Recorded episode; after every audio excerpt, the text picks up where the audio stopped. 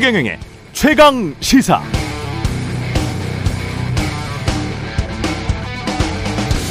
네, 개혁이라는 단어는 만능입니다. 아무데나 갖다 붙이면 그럴듯하죠. 검찰 개혁, 언론 개혁, 노동 개혁 많습니다.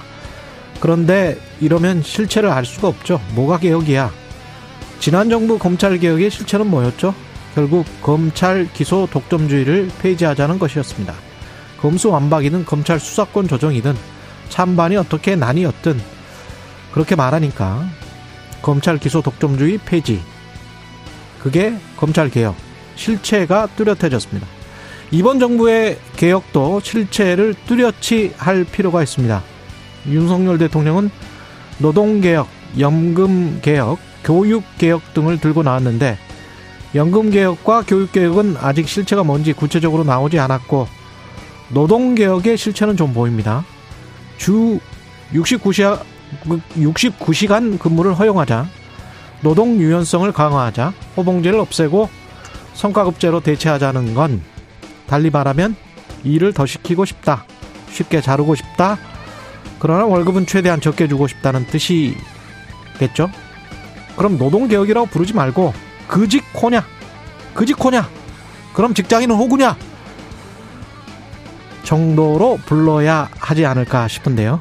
무언가를 지칭하는 말과 그 말의 실체적 진실은 최대한 근접해 있어야 하겠죠? 노동개혁은 그직코냐? 여러분은 어떻게 생각하십니까?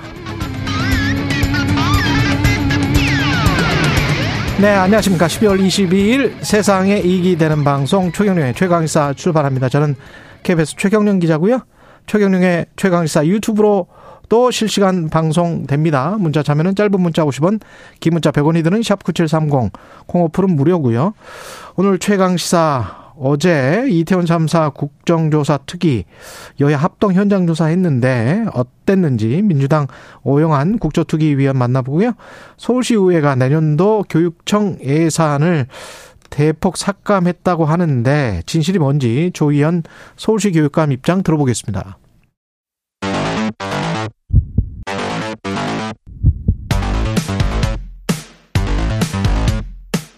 오늘 아침 가장 뜨거운 뉴스 뉴스 언박싱 네 뉴스 언박싱 시작하겠습니다. 민동기 기자 김민아 평론가 나와 있습니다. 안녕하십니까? 안녕하세요. 네, 그직코냐? 그럼 직장인은 오구냐? 예. 말이 좀 어려워요. 네. 어, 렵습니까 발음이 좀 어려운 것 같습니다. 발음이 네. 빨리 해보세요. 그러면 거짓코냐? 뭐 이렇게 갈 수도 있고요. 예.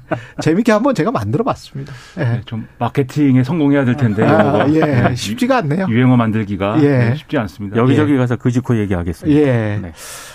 어, 이 노동 개혁 과 관련해서 드라이브를 거는데 노동조합 부패를 지금 대통령이 언급을 했습니다. 그러니까 어제 기획재정부 신년 업무 보고를 했는데요. 예. 거기 앞서서 윤석열 대통령이 노조 부패를 음. 공직 부패, 기업 부패와 함께 3대 부패로 규정을 했습니다.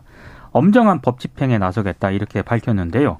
기업 부패를 막는 첫 번째는 기업 회계의 투명성이었다. 이런 점을 언급을 하면서 노조 활동 역시 투명한 회계 위에서만 더욱 건강하게 발전할 수 있다. 이렇게 얘기를 했습니다. 그러면서 이제 노동개혁 문제를 언급을 했는데요.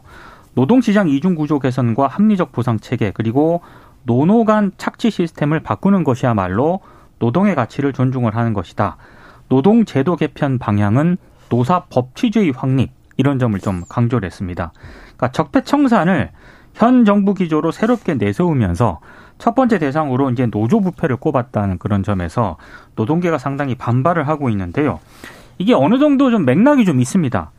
한덕수 국무총리가 노조 재정 운영 투명성을 또 언급을 하지 않았습니까? 예. 그리고 국민의힘이 이른바 노조 깜깜이 회계 방지법을 발의를 했고 윤석열 대통령까지 이제 노조 부패 척결을 강조를 했기 때문에 사실상 민주노총을 향한 대대적 공소에 나설 것으로 일단 예상이 되고 있고요. 특히 국고 지원 부분에 대한 정부의 감사라든가 고발을 통한 수사기관의 수사가 예상이 되고 있는데 뭐 한국노총, 민주노총 어제 다 강력히 반발을 하고 있는 그런 상황입니다. 근데 물론 이제 노조가 부패를 했으면 그거는 이제 뭐 바로 잡아야죠. 근데 좀 뭐랄까 혼란이 생기는 게 정부는 어쨌든 노동개혁을 하겠다라는 거지 않습니까? 그리고 노동개혁이라는 거는 그게 뭐 개혁이냐 뭐냐라는 논란도 있겠지만 일반적으로 생각할 때 어떤 시스템의 문제를 주로 얘기하는 거잖아요. 앞서 말씀하신 것처럼 노동 시간의 문제랄지 임금 체계의 문제랄지 그다음에 이제 고용 안정성의 문제랄지 그래서 뭐 정규직을 뭐 중규직화 한다든지 뭐 이런 것들이 있지 않습니까? 그것도 또 이제 무엇을 위해서예요? 그렇죠. 그렇죠. 그런 기업 건데. 입장에서는 생산성을 높이고 국가 경제를 위해서는 그 생산성을 높여 가지고 국가 경제가 순환하면서 그러면서 직장 일자리도 많아지고 그러면서 순차적으로 임금도 상승하는 그 선순환을 위해서 노동 개혁을 하자는 거예요. 그거는 찬성해요. 음. 예. 이제 그런 얘기를 하고 있는데 예를 들면 지금 정부 고용노동부 얘기가 그런 거고 예. 그다음에 그 근거가 되는 이제 교수들의 모임도 그런 거고 그런 음. 주장이지 않습니까? 예. 근데 정작 대통령의 입에서 나오는 얘기들은 사실 그런 어떤 뭐 제도 개선 개선인가요? 어쨌든 제도 개선이랄지 뭐 이런 것이 아니고 법을 위반한 거는 반드시 잡아야 된다 이런 얘기잖아요 지금. 굉장히 많이 격가집니다. 이것도 그렇죠. 분명히 이제 문제가 있으면 잘못하면 그리고 지적하는 사람이 노조원이 돼야 돼요. 왜냐면 자기들이 돈을 내잖아. 자기들이 조합비를 내는데 그 조합비를 가지고 회계를 불투명하게 해서 노조 집행부가 자기들끼리 뭐 술을 마시고 그랬다. 그리고 막 횡령을 하거나 배임을 하는 일이 잦다. 그러면은 돈을 낸 사람들이 문제 제기를 해야 되는 것이고 정부에 대해서는 우리가 세금을 내니까 정부에 관해서 자꾸 이야기를 하는 거 아닙니까? 똑같은 거예요. 예. 근데 이제 약한 근데, 고리라고 이제 근데. 정부가 왜 이쪽에다 일종의 이제 노조라는 건 시민 사회 영역인데 노, 그 정부가 노조에 관해서 노조 집행부가 그러니까 부패했다 이야기잖아요. 그러니까 이제 예. 국고 지원이 일정 부분 들어가거든요. 예. 그러니까 이제 그런 부분에 대해서 음. 노조 회계 투명성을 강조를 하면서 정부가 들여다볼 수 있는 부분은 들여다보겠다. 그리고 전반적으로 회계 부정에 대해서도 한번 들여다보겠다. 아마 이런 의사를 좀 강조를 하고 있는 그러니까 것 같습니다. 노동개혁이 뭐냐는 거죠. 그러니까 결론적으로 말씀드리면 노동개혁은 시스템을 바꾸는 겁니까? 아니면은 노조를 개혁하는 겁니까? 뭐 민주노총을 개혁하는 겁니까? 운동권을 개혁하는 것입니까? 뭡니까? 그러니까 이게 이제 대통령의 말 속에서 이런 이 전달받는 사람 입장에서 혼동이 일어날 수가 있어요. 그래서 노동개혁이라는 건 어쨌든 일반적으로는 그러한 제도를 바꾸는 것이지 이 법 위반은 뭐 꼭 노동개혁이 아니어도 당연히 법 위반 상황에 대해서는 해야 되는 대응을 해야 되는 것이다라는 그렇죠. 거고요. 이게 잘못하면 어떻게 해석될 수가 있냐면 그러니까 정부가 노동개혁을 하고 싶다. 그래서 그런 뭐 일을 더 많이 시키고 그다음에 뭐 임금을 덜, 덜, 덜 준다라고 최경영 기자는 해석을 했는데 그런 방향으로 제도를 바꾸고 싶은데 그 걸림돌이 되는 게 어, 이러한 노조 기득권이다. 그러면 그 노조 기득권에 대해서 그들을 설득하거나 또는 뭐 어떤 뭐 어떤 다른 어떤 이 조치를 취하는 게 아니라 법을 어겼는 어겼는지 안 어겼는지를 찾아내 가지고 법을 어겼다는 이유로 그들을 제압할 것이다. 그냥 이렇게 해석될 수도 있는 거거든요. 이 이런 흐름이면. 음. 근데 그렇게 되면은 문제가 발생을 합니다. 예를 들면 국제노동기구에서 이 예를 들면 회계 투명성과 관련돼서 나름대로 판단하는 기준이 있어요. 결사제위원회라든가 이런 데서 그게 뭐냐면 이게 정부가 당연히 노조의 회계 투명성이나 이런 것들을 요구할 수 있는데 그게 구체적인 어떤 사건이 있어서 부정부패 사건이나 이런 것들이 이 노조에서 일어나 가지고 그게 막 이렇게 현안이 되고 이랬을 경우에 그걸 바로잡기 위해서 정부가 하는 것은 인정한다. 그런데 그런 게 없는데 일반적인 상황에서 이렇게 어떤 노조 회계 투명성이나 이런 것들을 거론하는 것은 결사의 자유 침해가 되는 사례가 있다. 이게 이제 ILO 판단이에요. 그러니까 이게 뭐 한가한 얘기가 아니라 그런 것들이 논란이 될 수가 있으니까 제가 볼 때는 대통령과 정부가 메시지 관리에 지금 어 상당히 신경을 써야 된다. 이렇게 중구난방으로 나와서는 제가 볼 때는 느닷없다. 이런 평가만 되는 것이기 때문에 좀 이걸 좀 잘 조정했으면 좋겠습니다. 분명한 목표는 있는 것 같아요. 방향성을 음. 가지고 지금 정부가 이렇게 얘기를 하는 것 같은데 그러니까 노동개혁이 구체적으로 뭔지는 좀잘 잡히지 않습니다만 윤석열 대통령이 노동시장 이중구조 얘기를 많이 하지 않습니까? 네. 노동시장 이중구조를 개선을 하려면 물론 노동계도 책임이 있습니다. 아, 노동계도 전반적으로 책임이 있는데 노동시장 이중구조를 만든 거는 대기업과 재벌인데 그렇습니다. 그래서 네. 정부가 제도 정비도 해야 되는 거고요. 음. 말씀하신 것처럼 경영계에도 분명히 책임이 있습니다. 그러면 하청업체를 안 쓰면 되잖아. 그렇습니다. 그리고 이제 노조도 어느 정도 역할을 해야 되는 건데 네. 지금 정부라든가 윤 대통령이 발언 내용을 보면은 정부하고 기업이 해야 할 일은 쏙 뺍니다. 그래서 노동계에 대한 어떤 그런 강력한 어떤 드라이브, 개혁 드라이브를 걸면서 이게 마치 해결이 될 것처럼 얘기를 하는데 상당히 좀 문제가 있는 인식이라고 보여지거든요. 그 이중구조 해소라는 거는 물론 이제 정규직들이 똘똘 뭉쳐갖고 자기들의 이익만 추구하는 그런 노동운동이 바뀌기도 해야 되겠지만 비정규직들의 노조 조직률을 올리고 비정규직이 보호받을 수 있는 어떤 오히려. 그런 구조를 만들고 예. 그것이 같이 병, 최소한 병행돼야지 이제 이중 구조 해소 되는 거 아닙니까? 그러니까 위로 올라온 거는 약간 누르더라도 아래 쳐져 있는 거는 끌어올려줘야지 이게 해소가 되는 거거든요. 근데 대통령의 말씀은 이 아래에 있는 분들을 끌어올리는 것에 대해서는 대단히 인색해요 지금. 그리고 위에 위로 치고 올라오는 어떤 것들은 콱 눌러버리겠다 이런 건데 그럼 그게 사실 이중구조 해소인가요? 하향 평준화인가요? 그게 논란이 될 수가 있는 겁니다. 그래서 좀 다시 한번 점검을 하자 이런 메시지에 대해서는 저는 생각입니다. 한 가지만 지적을 할게요. 회계 투명성과 관련해서는 적극적으로 지지를 하는데 그럴 거면 검찰총장이나 중앙지검장 할 때 특수활동비를 공개를 해야죠. 지금 2심 소송에서도 지금 검찰이 졌거든요. 그 검찰의 특수활동비 사용 내역, 영수증 관련해서 얼마를 지금 100억이 넘는 넘는 돈이에요. 그렇죠. 어떻게 썼는지 아무도 몰라요. 그 내용을 어느 매체가 뭐 보도를 하, 하 기도 하는 것 같고 할 아니, 것도 지금 저 계속 뭐. 이제 네. 그 소송 중인데 항소심까지 지금 이겼기 그렇죠. 때문에 곧 알게 되겠죠. 네. 예. 근데 이런 것들을 자발적으로 이거 이거 똑같은 거 아닙니까? 회계 투명성을 강화를 한다면 자발적으로 검찰이 또는 우리나라에서 그 투명성이 그 적었던 부분들이 있잖아요. 국정원이랄지 검찰이랄지 이런 권력기관들. 대통령이 너무나 잘 아실 거 아니에요. 중앙지검장과 검찰총장을 지냈기 때문에 본인도 특수활동비를 썼거든요. 그러면 거기에 관한 회계 투명성은 어떻게 되는 겁니까? 그건 음. 유권자로서 당연히 공개를 요구할 수밖에 없는 것이고 그걸 낱낱이 좀 공개해서 어디에서 그런 어떤 술자리가 있었으면 그 술자리가 적절했는지 그 가격이 적절했는지 그런 거를 먼저 따지고 난 다음에 이런 회계 투명성을 전체적으로 이야기를 해야 그래야 국민들이 납득할 수 있을 것 같습니다. 투명한 사회가 돼야 됩니다. 예. 네. 내년 경제 성장률은 1.6% 전망을 내놨는데 1.6%면 제가 그 경제 성장률 전망치로만 보면 정부가 내놓은 최하 아닙니까? 그렇습니다. 예. 코로나19 금융위기 등을 제외하면 음. 첫 1%대 성장인데요. 한국은행이 1.7% 전망을 했고 KDI보다 전망치보다 정부가 전망치가 더 낮게 잡았거든요. 그러니까 보통은 이 전망치를 이 기간보다는 높게 잡아왔었는데 결국에는 이 윤석열 정부가 재정 지출을 통해서 경기 부양은 하지 않겠다. 아마 이런 기조를 좀 표방을 한 것으로 보입니다. 대신에 부동산 규제 완화라든가 기업 감세, 유동성 지원 등을 통해서 뭐 민간이라든가 시장이 제도역의 돌파구를 마련하도록 유도하겠다. 이런 방침을 밝혔고요. 어, 특히 이제 눈에 띄는 대목이 다주택자들에 대한 전부 대폭적인 부동산 규제 완화를 어제 이제 표방을 했다는 점인데 내년부터 서울과 경기 과천, 성남, 하남, 광명과 같은 부동산 규제 지역에서는 다주택자도 집값의 30%까지 주택 담보 대출을 받을 수 있게 됩니다. 그리고 85제곱미터 이하 아파트에 대한 장기 매입 임대 등록을 재개하고요. 이들 임대 사업자에게 취득세 감면, 양도세 중과 배제, 종부세 합산 배제, 파격적인 세제 혜택을 또 제공을 하기로 했고요. 이들의 주택 구매를 유도해서 부동산 시장을 살리겠다. 뭐 이런 의도 같은데 아, 다만 어, 우려는 좀 일부에서 나오고 있는 것 같습니다. 이를테면 긴축 재정 기조를 바탕으로 한 작은 정부 이게 효과적으로 기능을 할 수 있을 것인가? 왜냐하면 경제 위기 국면에서는 직접적으로 타격을 받는 분들이 소상공인이라든가 저소득층인데 이분들에게 재정을 집중해서 투입할 필요가 있는데 작은 정부를 지향을 하게 되면 이분들이 더 어려울 수 있다 이런 우려도 나오고 있고요. 또 이 부동산 규제를 전방위적으로 풀어서 경기를 인위적으로 부양을 하겠다 이거 아니겠습니까? 예. 근데 이것이 후유증이 이미 여러 차례 좀 나왔었는데 이 기조가 내년에도 이어진다라고 한다면은 상당히 좀 일부 전문가들은 좀 후유증 이런 부분을 우려하고 있습니다. 다주택자라는 게 전체 가구의 한 15% 정도 될 텐데 그렇습니다. 2주택자 이상이 네.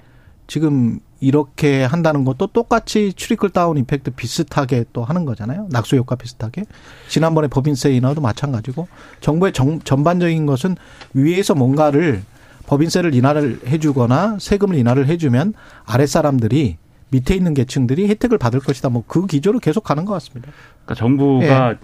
KDI라든지 한국은행이라든지 이런 기관보다 이 기관의 수치를 하회하는 전망치를 내놨다라는 거는 음. 이런 의미죠. 내년에 당신들이 생각하는 것보다 돈을 훨씬 덜 쓸 것이다. 이 음. 얘기죠, 결국은.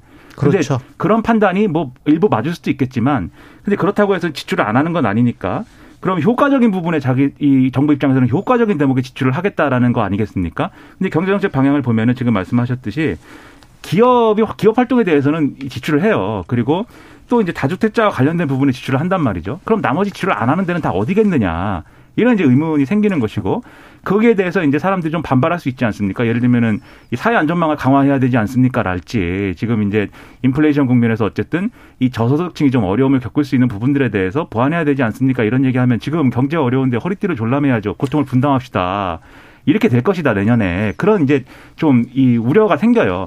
근데 뭐 그런 게 아니라 우리가 이 잘 대응하지만 다만 우리는 장밋빛 정망을 이렇게 하지 않겠다라는 취지면은 그건 저는 뭐 또 바람직할 수 있다고 보는데 어쨌든 우려가 생긴다라는 점 말씀드리고 그다음에 다주택자들에게 더 이제 이 혜택을 줘가지고 집을 많이 사게 하자 그리고 임대사업자와 관련된 제도를 이제 지난 정부에서 논란이 되었고 없앴던 걸 부활시키자 이거는 제가 볼 땐 그러니까 정확한 방향이나 이 설계가 어떻게 돼 있는 건지가 좀 의문이다. 왜냐하면 지난 정부에서 사실 지난 정부 초에 초기에 임대사업자 관련된 이런 아, 규제나 이런 것들 많이 풀었잖아요. 2018년에. 예. 그렇죠. 그게 그래서 근데 뭐 갭투자는 이런 걸로 이어져 가지고 뭐 어, 그것 때문에 집값이 엄청나게 올라가지고 고통스럽다라고 해가지고 아 이거 안 되겠구나 하고 시장 상황이 전혀 달라요. 지금. 그렇습니다. 예. 없앴는데 없앴는데 지금 또 부활시키고 근데 이게 말씀하신 것처럼 시장 상황의 변화가 있는데 그때와 지금이 완전히 다른데 근데 그러면 임대사업자와 관련된 제도라는 거는 시장 상황에 맞춰서 어느 날은 없어지고 어느 날은 생기고 뭐 이런 게 맞는 제도입니까? 그러니까는 전반적으로 이 부동산 시장이 어떻게 접근할 건지에 대해서 그러니까 좀이 계속 일관되게 유지할 수 있는 제도의 흐름을 가져갔으면 좋겠고 음. 그리고 이제 이렇게 접근하는 이유 중에 하나는 민간 임대 시장을 활성화해 가지고 이 전월세를 살고 있는 사람들도 좀 이제 어 이 좀 덜 어렵게 하겠다라는 취지도 이제 같이 얘기를 하는데 그러려면 사실 또 전월세 사는 사람들에 대한 보호 조치나 이런 게 같이 얘기가 돼야죠. 그러니까 이것도 지금 말씀하신 것처럼 결국은 돈을 투입하는 데는 꼭대기에다가 투입을 하는데, 그러니까 이 기업에 관한 것도 그렇고 다주택자에 관한 것도 그렇고 이 꼭대기에다 투입을 하면은 아랫 부분에서 이제 잘 퍼지고 이런 거는 알아서 되겠지. 뭐 이런 구상처럼 보인다는 거예요. 그래서 그런 게. 근데 어제요. 음. 그 윤석열 대통령이 기재부 업무 보고 받으면서 예. 이 부분에 대해서 얘기를 한 게 있거든요. 뭐라 그랬습니까? 그러니까 이 기조가 그대로 지금 반영이 된 것 같아요. 그러니까 과거 이념적으로 부동산 문제를 다루는 사람들 문재인 정권 얘기를 하는 것 예. 같습니다. 일가구 다주택에 중과세 하는 게 윤리적으로 맞다고 생각을 했지만 고금리 상황에서는 임대를 선호하게 되어 있다. 음. 임대 물량은 결국 다주택자에게서 나오기 때문에 중과세를 하게 되면 임차인에게 그대로 조세 전가가 이루어지고 주거비 부담을 올린다. 그래서 현실적 차원에서 조세 부담을 대폭 완화해서 주거비 부담을 경감시켜야 한다. 이게 이제 대통령의 인식인 것 같습니다. 하나 빠진 게 고금리 상황에서 임대를 선호하는 거는 맞는데요. 네. 우리는 두 가지 큰 시장이 있잖아요. 전세 시장이 그렇죠. 제일 크고 월세 시장이 있는데 고금리 상황에서는 월세 시장이 선호가 되기 때문에 맞습니다. 전세 시장은 죽습니다. 그러면 전세 시장은 사 사실은 주거비 부담이 전세 시장이 크게 이렇게 상승을 하지 않으면 어, 자가 소유보다는 적을 수가 있거든요. 중산층 입장에서. 그러면 전세 시장이 위축되고 월세 시장이 커진다는 거는 전반적으로 중산층을 포함해서 주거비가 상승된다는 음. 의미이기 때문에 이게 꼭 그렇지는 않고요. 제가 한 가지만 지적하고 넘어갈게요. 이게 지금 다주택자들한테 이렇게 각종 혜택을 주잖아요. 그럼 네. 다주택자들이 보는 거는 딱 한 가지예요. 수익률. 음. 수익률만 봅니다. 법인들도 똑같습니다. 수익률만 봅니다. 근데 그때 뭐가 제일 중요하냐? 가격이 중요합니다. 가격이 충분히 떨어지지 않으면 투자자는 접근을 하지 않습니다. 이 세금의 문제가 아니에요. 시장의 문제입니다. 예. 아직까지는 시장이 그렇게 다주택자들의 마음을 움직일 수 있는 그런 시장은 음. 아닌 것 같다. 예. 그런 생각을 하고요. 예. 여기까지 하겠습니다. 뉴스 언박싱 민동기 기자 김민아 평론가였습니다. 고맙습니다. 고맙습니다. KBS 1라디오 최경영의 최강시사 듣고 계신 지금 시각 7시 39분입니다. 오늘 하루 이슈의 중심. 당신의 아침을 책임지는 직격 인터뷰. 여러분은 지금 KBS 일라디오 최경영의 최강 시사와 함께하고 계십니다. 네, 12구 이태원 잠사 발생 53일 만에 국조특위 위원들 전원이 현장 조사에 나섰습니다. 여야가 함께 첫 활동을 시작했는데요. 관련해서 민주당 국조특위 위원 오용환 의원 나오셨습니다. 안녕하세요. 네, 반갑습니다. 예. 오용환입니다. 어제 뭐 현장 조사는 몇 시에 끝나셨어요? 어, 6시가 넘어서 끝난 것으로? 기억하고 있습니다. 예. 뭐 새로 지금 새로 지금 국조특위에 들어오신 거죠. 그렇습니다. 신영 의원 대신에. 예, 예. 어, 가보니까 어떻든가요? 원래 그리고 소방관 출신 아니십니까? 맞습니다. 그렇죠. 어, 10월에 참사가 났는데 예. 어제 눈이 내리지 않았습니까? 음. 참사는 10월인데 이 눈이 내려서야 첫 조사가 시작된다는 것도 굉장히 참담했고요. 예. 현장에 이제 시민 분향소부터 갔는데 유가족분들은 눈 내리는 속에서 울고 있고 옆에서 음. 유튜버들은 조롱하고 있고 기관의 현장 조사를 갔더니 자료 제출도 여전히 안 하고 있고 책임을 회피하고 있고 참 걱정스러웠습니다. 조사가 제대로 진행될 수 있을지. 그 옆에서 그 조롱하는 유튜버들이 많습니까?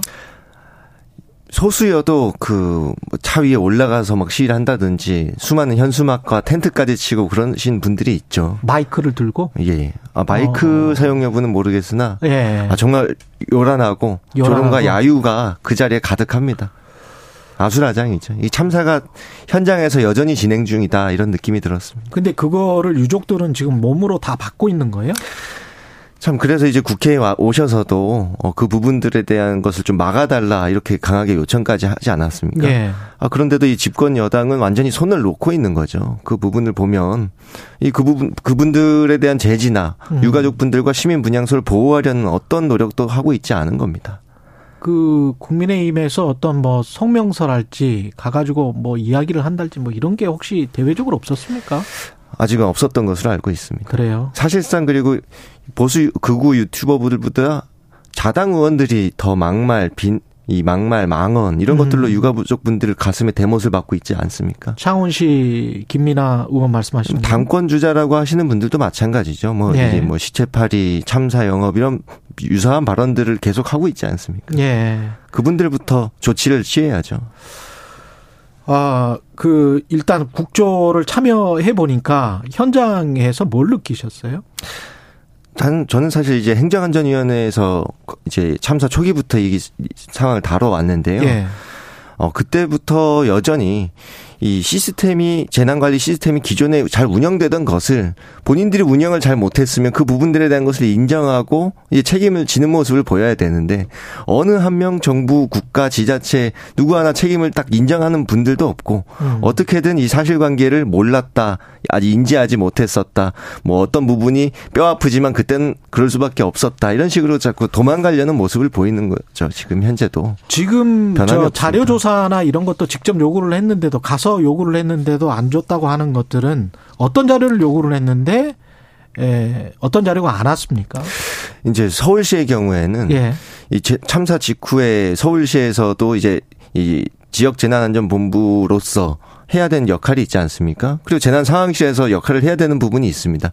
그 모든 것을 모바일 상황실이라는 카톡방을 만들어서 거기서 뭐 이 대응과 이런 상황 관리를 했다는 것인데 예. 정작 거기에 오세훈 시장은 없었다는 그런 말 그런 상황도 있고 아. 그리고 그 안에서 대체 어떤 일들이 있었는지 그걸 내놔야 우리가 당신들이 어떤 역할을 정확하게 구체적으로 했는지 볼 수 있을 것 아니냐 했는데 예. 수사 중이라 그것은 제출할 수 없고 예 무조건 자기들은 어 그 규정된 대로 매뉴얼대로 잘 했다. 말로만 하고 있는 거죠. 자료 제출 안 하고 있습니다. 그 윤건영 의원이 어제 경찰청에서 대통령실 국정상황실로부터 112 상황실에 누가 어떤 지시를 받았는지 자료를 달라고 했다는데. 예.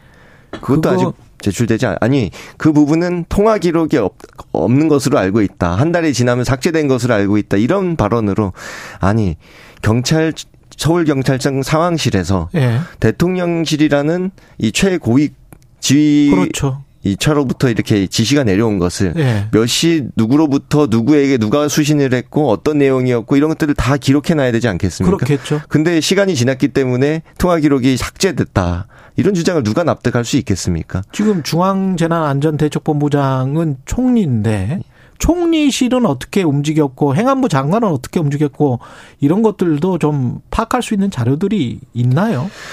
행정안전부 장관이 이 중 사실은 중대본부 1차적으로는 행정안전부 장관이 그 본부장이 되는 것이 맞습니다. 예. 현장에서. 예. 근데 어떤 지시를 했냐는 부분에 대한 것도 구체적으로 나오는 게 없어요. 어. 이 재난관리 비서관에게 자기가 그냥 현장 가서 확인하라 이렇게 지시를 했다는 것이고 음. 이제 어제 보도로 나갔습니다만 이 3시간이 지나서 현장에서 원론적인 수준의 그런 발언 현장에 대한 아무런 장악을 못 하고 있었던 거고 구체적 지휘 지시를 한 내용도 전혀 없는 거죠. 음. 총리 역시 총리는 완전히 실종돼 버렸습니다. 예. 당일날 이제 새벽 늦은 시간에서야 이제 회의할 때 중대 본부장을 총리급으로 해서 했으나 예. 이 식물 총리라는 발언이 아니라 정말 실종 총리라는 말이 맞는 것 같아요.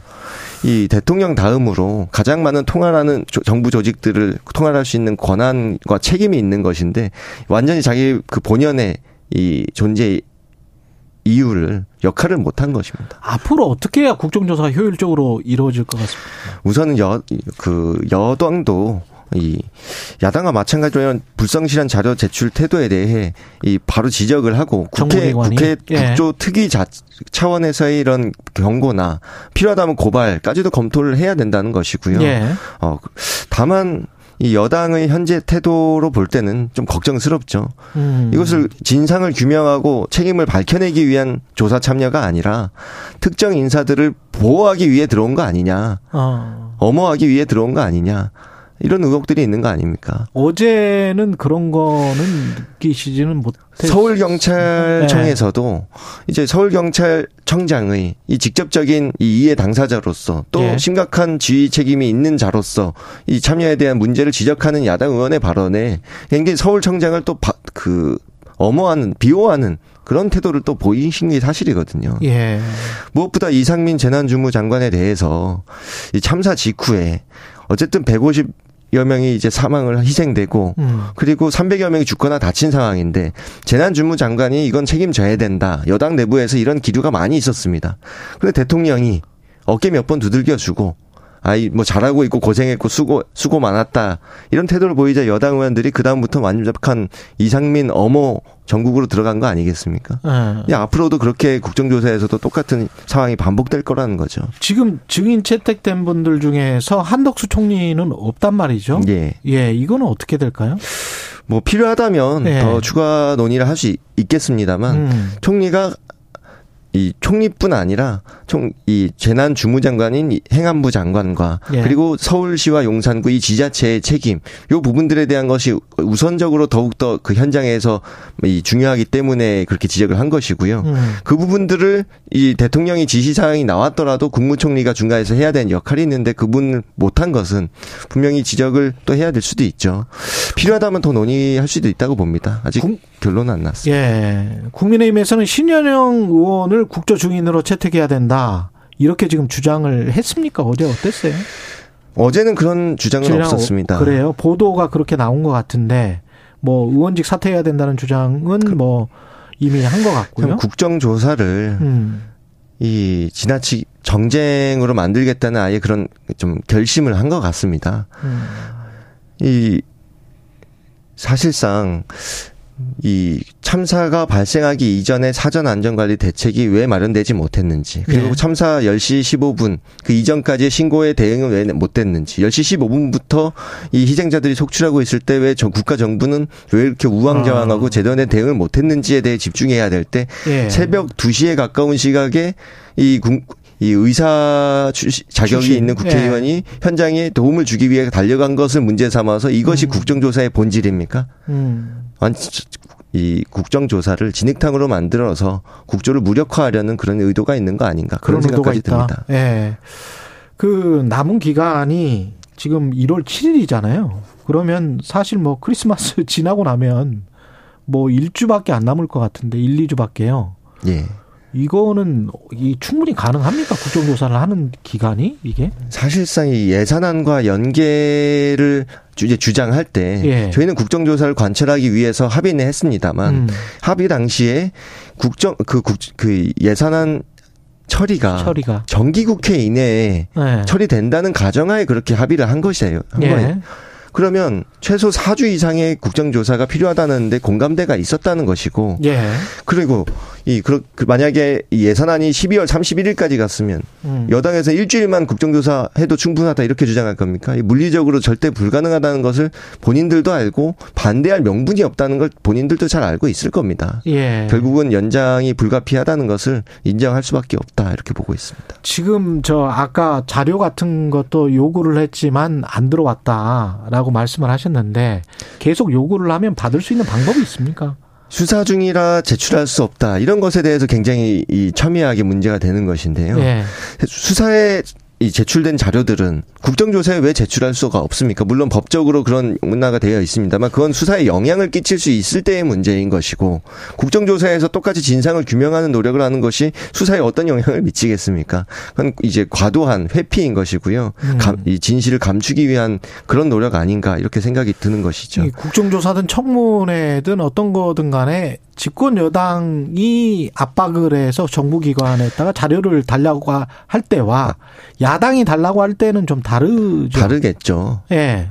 정말 다르고 또 이것을 뭔가 여당에는 음. 또이 본인들이 불리한 지점들에 있어서는 여당에 뭐 더욱 추가적인 정보를 제공한다든지 이런 것이 있는 것 아닌가 하는 네. 의구심이 네. 많이 들었습니다. 어제 네. 여당 의원들이 발언하는 내용들도 들어보면 정확히 그 내용을 말씀드릴 수는 없습니다만 저 우리 야당 의원들은 모르는 내용인데 이런 지점들도 있었거든요. 아. 뭐 저 지난번에 우리가 왔을 때는 이렇게 말하지 않았냐 하는데 그건 여당 이 단독으로 왔, 왔을 때 왔을 이제 나왔던 때. 이야기들 본인들만 알고 있는 이야기가 있다는 것이죠. 음.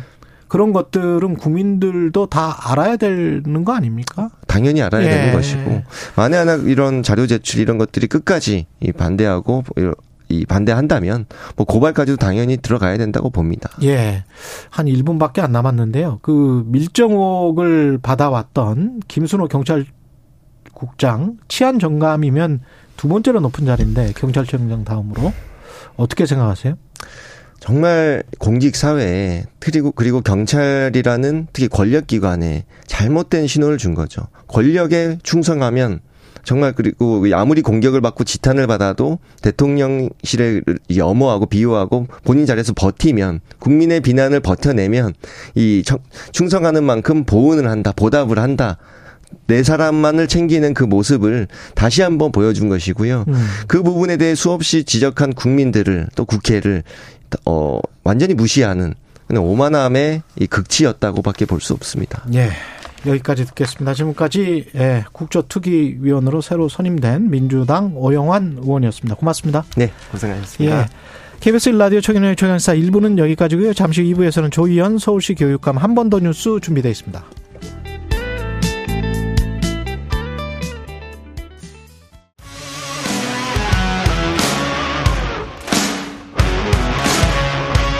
오늘 하루 이슈의 중심 최경영의 최강 시사. 네, 서울시 교육청이 내년 교육청 예산이 5,688억 원 삭감됐다. 이 관련해서 서울시 의회 유감을 표명을 했는데요. 여당은 전혀 다른 주장을 하고 있습니다. 윤석열 정부의 교육 개혁까지 조희연 서울시 교육감과 한번 짚어보겠습니다. 안녕하세요. 예, 예, 안녕하세요. 예, 서울시 교육청은 지금 서울시 의회에 교육청 예산이 5,688억 원이면 거의 6천억 가량 되는데 이게 삭감됐다. 그렇습니다. 교육 예. 현장에서 깊은 우려가 나오고 있다. 이렇게 입장문을 냈는데 예. 일단은 삭감은 됐습니까? 그렇습니다. 어, 저희들은 이제 확정이 됐습니다. 그래서 아. 5,688억 원이라는 게 굉장히 큰 액수입니다. 예. 통상적으로 그렇게 삭감이 되는 경우가 일단 별로 없고요. 교육청 전체 예산이 얼마죠? 저희가 12조쯤 됩니다. 12조에서 지금은 12조 9천억이니까 13조에 가깝게 되는데요. 예. 되게 그 중에 한 70%가 이제 인건비라든가 경직성 예산이고요. 음. 근데 이번에 이제 5,680원은 88억 원은 이제 학교 기본 운영비라든지 일선 학교에 뭐 난방비라든가 그다음에 뭐 아주 구체적으로는 학교 뭐 불법 촬영 예방 예산, 성면 제거 굉장히 다양한 초등학교 같은 경우는 이제 3학년에서 어, 6학년까지 뭐 프로젝트 수업이 있거든요. 꿈을 담은 교실, 꿈실이라는 뭐 이런 뭐 작고 작고 큰 많은 사업들의 예산이 이제 모아서 5,688억 원이 삭감된 것이죠. 아이들 건강을 생각하면 성면 제거 예산까지 삭감을 했어요? 예, 뭐, 그러니까 성면제 뭐 전체 예산이 삭감된 건 아닙니다만은 예. 이 부분이 지금 이제 주요한 것들은 이제 교육의 디지털 전환이라는 뭐 아. 뭐 이조 장관이나 윤석열 정부도 굉장히 강조하는 스마트 기기 보급이라든지 그리고 전자칠판이라든지 그다음에 이제 디지털 기반 학생 맞춤형 교수 학습 지원 뭐 이제 이런 여러 가지 예산들이 이제 큰 항목으로 있고요. 예. 학교 운영비 항목이 있고 그다음에 이제 나머지 이제 작은 예산들이 이제 이렇게 삭감이 된 그런 상태입니다. 가장 아픈 뭐 부분은 뭡니까?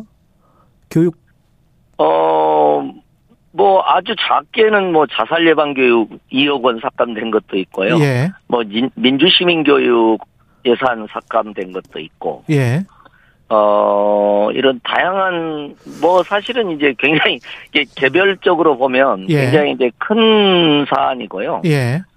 저희는 이제 이게 디지털, 교육의 디지털 전환에 맞춰서, 음. 어, 스마트 기기 학습이라든지, 그 다음에 그것과 연관돼서 전, 전자칠판을 통해서 교수 학습, 아이들을 더 가르, 잘 가르치고 또 맞춤형 학습 지원을 하기 위한 또 그것을 위한 또 플랫폼 구축이라든지 이런 부분이 좀 큰 부분인데 그 네. 부분이 좀 삭감이 돼서 저희로서 아, 조금 안타깝습니다. 근데 그거는 다 정부도 동의할 것 같은데 왜 삭감을 했을까요?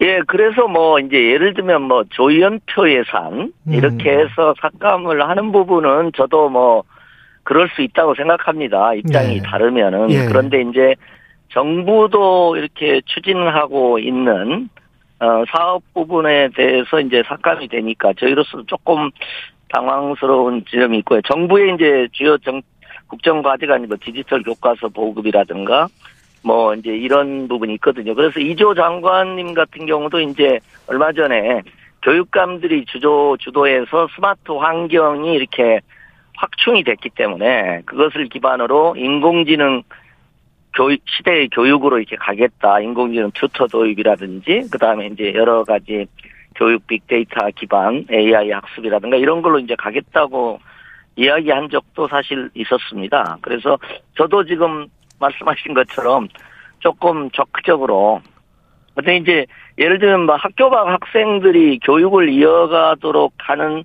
뭐 예컨대 이제 그런 교육 참여 수당 같은 것도 있습니다. 예. 뭐 이제 그런 것도 이렇게 삭감이 되고 뭐 삭감 사유나 생태, 생태 전환 교육 같은 거 기후 위기 예. 시대 뭐 이런 것도 해서 작은 사업으로 말하면 뭐 굉장히 많습니다. 그렇군요. 삭감 사유랄지 기준이랄지 이런 게 교육감님 입장에서는 좀 불명확하다 이렇게 느끼시는 거네요, 지금. 예, 물, 예. 물론 뭐 저희가 또 충분히 설득을 못한 지점도 또 있겠습니다만은 예. 의회에서 의회와 행정부의 관계는 의회는 이제 저희를 감시하는 입장이긴 합니다만은 예. 저희로서는 학교의 교육 지금 우리 시대에 요구되는 미래교육의 네. 과제에 관해서는 좀 여야 뭐 보수 진보를 넘어서 음. 함께 협력하는 모습도 필요하지 않겠나. 그리고 이제 학교의 뭐 안전이라든지 뭐 인권이라든지 이런 부분에 대해서는 조금 어 서로 이렇게 협력하는 게 좋지 않냐 이런 솔직히 좀 아쉬운 마음을 갖고는 있습니다. 근데 국민의힘 의원들은 중고등학교 학생들의 스마트 기기 중독이 심각하다. 그래서 일부 학생에게 지급한 태블릿 수리비도 만만치 않기 때문에 예. 그래서 삭감했다는 식으로 이제 이야기를 하는 겁니까? 아, 예. 그러니까 이제 저희가 예. 그렇지 않습니까? 스마트 기기 학습을 하면 음. 아이들이 이제 스마트 기기 일종의 휴대 학습을 합니다. 그러면은 거기서 이제 아이들이 뭐 예를 들면 게임을 하거나 예. 해킹을 해서 다른 뭐 US 사이트를 접속하거나 그런데 저희가 기본적인 건 다 합니다. 그러니까 관리 시스템, 통제 시스템을 통해서 하는데 예를 들면 구덕이 무서워서 장못 담글 수는 없지 않습니까? 교육의 디지털 전환이라는 게 더더하게 진행되고 있으니까. 그리고 사실은 이제 이 부분은 뭐 예컨대 저희는 중학교 1학년, 고등학교 1학년을 어 중심으로 단계적으로 하고 있어요. 근데 뭐 대구, 경북, 뭐 보수교육감님들이 계신 대구, 경북이라든가 뭐 부산, 경남 이런 데는 뭐 초등학교 4학년부터 고3까지 음. 일괄 나눠주는 일괄 어 시행을 해버리는 오히려 서울은 지금 좀 단계적으로 가고 있다고도 말씀드리고 있고요. 네. 그래서 이제 그 의원님들이 말씀하신 스마트 기기 중독이나 학부모님들의 염려는 저희가 이제 예를 들면은 스마트 기기를 학교에서 수업에 활용하고 집에 갈 때는 안 갖고 가게 하는 학교도 있습니다. 음. 그리고 아이들이 휴대하고 다니면서 언제든지 복습 예습을 할 수 있게 학교 단위로 결정을 하면 그렇게 할 수도 있고요. 그래서 그건 관리 방식의 문제지 스마트 어. 기기 학습이라고 하는 스마트 기기 휴대 학습이라고 하는 큰 시대적 흐름과는 다른 거다. 저는 그렇게 말씀을 드리고 싶습니다. 혹시 진보 교육감이기 때문에 서울시 의회 국민의힘 의원이 다수인 그 서울시 의회에서 서울시 교육청의 예산을 삭감했다 이렇게 지금 생각하십니까?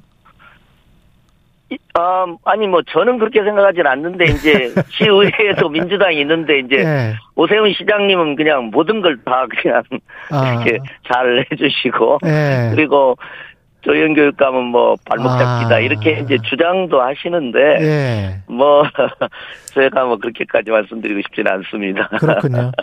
그 예. 말씀을 쭉 듣다 보니까 그런 생각도 들을 수 있을 것 같다 그러는데요. 그 제집 예. 앞에 보니까 그 예. 당협위원장이죠. 그 예. 국회의원 되실 분들이 국민의힘 의원분들이 서울시 교육청이 지금 거짓말을 하고 있다. 오히려 예산안은 2조 정도 늘었다. 라고 아, 하면서 예. 거짓말을 하고 있는 민주당 믿지 마라. 아, 이렇게 예. 플랜카드를 붙여놨더라고요.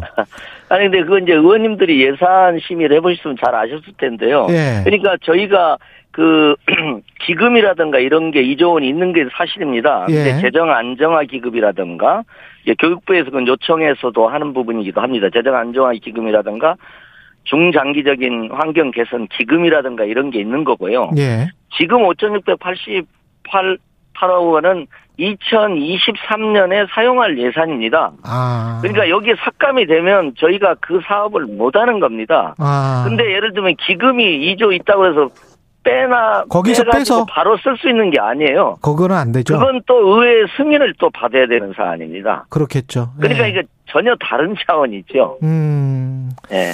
그것과 그것은 다르다. 실제로 삭감된 게 맞다. 이렇게 지금 이야기를 아, 하고 당연하죠. 왜냐면은 예. 저희가 이제 뭐 농촌 유학 사업이라든가 이런 여러 가지 사업들이 이제 생태 전환 교육 예산도 삭감이 됐거든요. 예. 그런데 그걸 저희가 사업을 못 하는 거죠. 기금이 있다.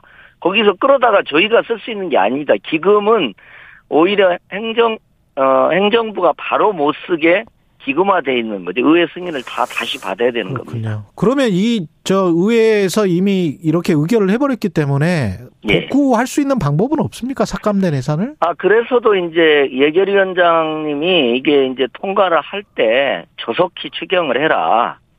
그렇게 해서 마침 이제 저희가 뭐 지금 여의도에서도 예산을 가지고 여야 간에 이렇게 하듯이 예. 어 저희도 이제 좀 협의를 하고 있는 과정은 좀 있었습니다. 그래서 이제 그걸 좀 이어가고 예결위원장께서도 이제 그 바로 추경하라고 그랬으니까 그러니까 이제 예를 들면 지금 여의도에서 예산 갈등이 있는데 민주당 이제 정부 안이 있지 않겠습니까? 예. 그러면은 민주당이 민주당 안을 통과시켜 버린 것하고 비슷하다고 생각하시면 돼요. 음. 그러니까 이 입장이 바뀐 것뿐이죠. 저희가 이제 그 집행부니까 예. 행정부니까 저희가 예산을 냈는데 그러네요. 어떻게 보면 국민은 집행부가 여의도에 민주당 안 통과시키듯이 근데 여의도에서도 이제 그렇게 하면 안 되지 않습니까? 국민의힘 수정안이 통과 통과된 거네요. 그러니까 국민의힘 수정안이. 예. 예. 그렇습니다. 그러니까 어떻게 보면 이제 여의도도 지금 이제 민주당이 다수당이지만 국민의힘하고 협의해서 지금 중재안을 내려고 예. 또 의장은 중재를 타협을 해라. 좀 협상을 해라고 지금 압박을 하고 있고 그렇게 되는 거죠. 근데 민주당이 3분의 2 다수당이라고 해서 바로 통과시키면 안 되지 않습니까? 어떤 점에서 보면 그렇게 예. 하려고 하고 있지도 않고. 근데 여기는 그런 현상이 나타났다고 생각하시면 됩니다. 그렇군요. 윤석열 네. 대통령 역지사지 역지사지가 좀 필요한 지점이 좀 있습니다. 그러네요. 윤석열 네. 대통령 그 교육개혁 방안 그 다음에 교육감 뽑는 것부터 여쭤볼게요. 왜냐하면 런닝메이트 네. 제도를 이야기를 하더라고요. 예, 그렇습니다. 그거는 어떻게 생각하세요? 근데 이제 뭐 연금, 노동, 교육 개혁 중에서 예. 3대 개혁을 했는데 저는 교육개혁 중에서 뭐 교육감 직선제 제도 개선이 저는 시급한 과제는 아닌 것 같아요. 음. 그렇지 않습니까? 우리가 어떻게 22세기를 살아갈 아이들에게 미래 역량을 키우는 인공지능이라든가 이런 여러 가지를 할 거냐 이게 문제인 거지. 지금 이제 러닝메이트 제는 아 교육감 후보, 시도지사 후보가 나와서 이렇게 연합하는구나 생각하실 수 있겠지만 지금 어, 국회에 제출된 법안으로 보면 시도지사의 교육감 후보 지명에 가깝습니다. 음, 그렇군요. 그렇게 되면 네. 이제 이렇게 되는 거죠. 공천 줄 세우기 하듯이 교육감이 되고 싶은 사람들이 시도지사 후보들에 줄 서야 되겠죠. 아. 그러니까 교육의 어떤 정치적 줄 세우기가 이제 나올 수가 있고 교육의 정치적 중립이 좀 훼손될 여지가 그러네. 있다고 뭐 대부분의 교육감님들은 다 그렇게 생각하시고 있습니다. 예. 그 대통령이 대학 자율을 강조하면서 교육개혁 이야기하고 있지 않습니까? 대학의 자율권을 많이 주는 방식을 생각하는 예. 것 같은데요. 어떻게 보십니까? 예. 이런 부분은? 예, 대학의 자율성을 확대하는 부분은 크게 보면 동의가 되고 그건 예. 시대의 또 가치죠. 왜냐하면 여러 부문의 자율성을 확대하는 건데요. 이제 문제는 어 말하자면 국민의 거대한 세금이 지원되기 때문에 자율성 확대와 또 공공성 실현, 예를 들면 뭐 격차 확대라든지 교육의 빈부격차 확대라든지 이런 공공성 부분하고를 어떻게 조화시킬 거냐 하는 게 좀 과제입니다. 그러니까 음. 순수히 대학의 자율성 확대로만 그건 중요하게 확대는 돼야 되지만요. 지금 예. 이제 교육부 통제가 너무 심하니까. 그러나 저는 조금 그 두 가지를 조화시키는 고민을 교육부가 더 해주셨으면 하는 생각도 있습니다. 예.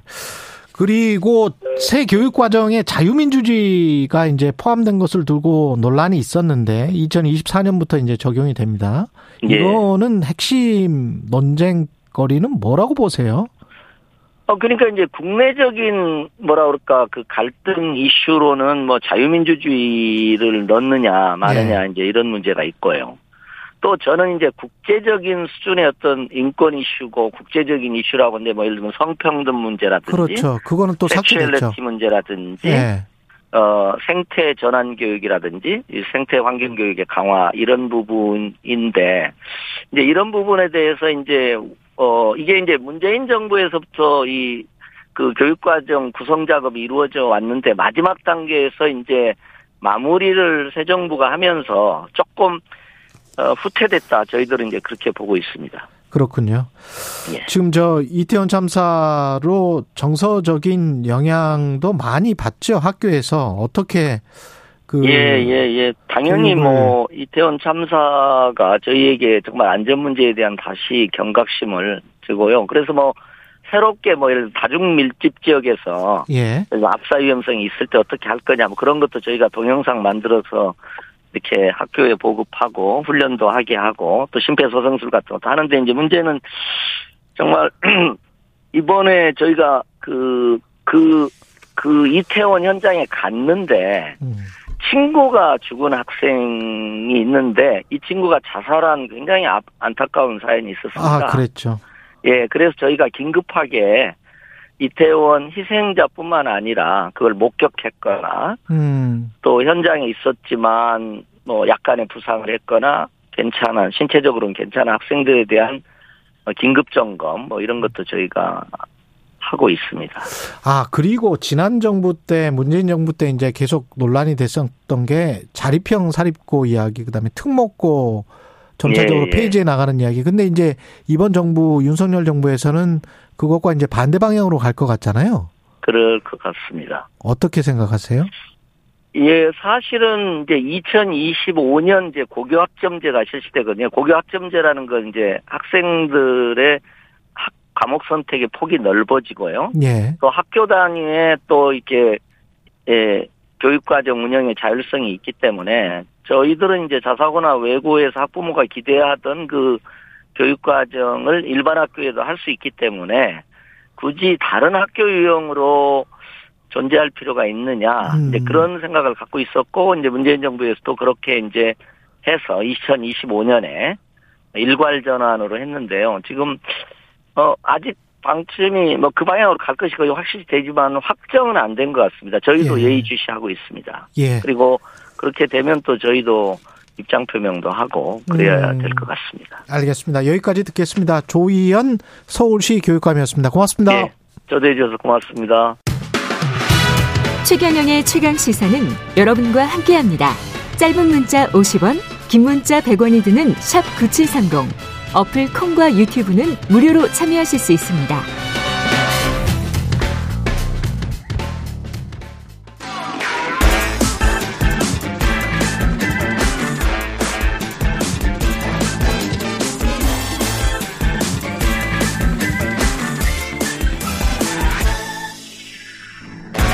네, 최경련의 최강시사 한 번 더 뉴스 시간입니다. 경향신문 박순봉 기자와 함께하겠습니다. 안녕하십니까? 네, 안녕하세요. 예. 빌라 왕, 뭐, 왕이 많네. 빌라 왕들이 실체가 드러나기 시작했습니까? 네. 네.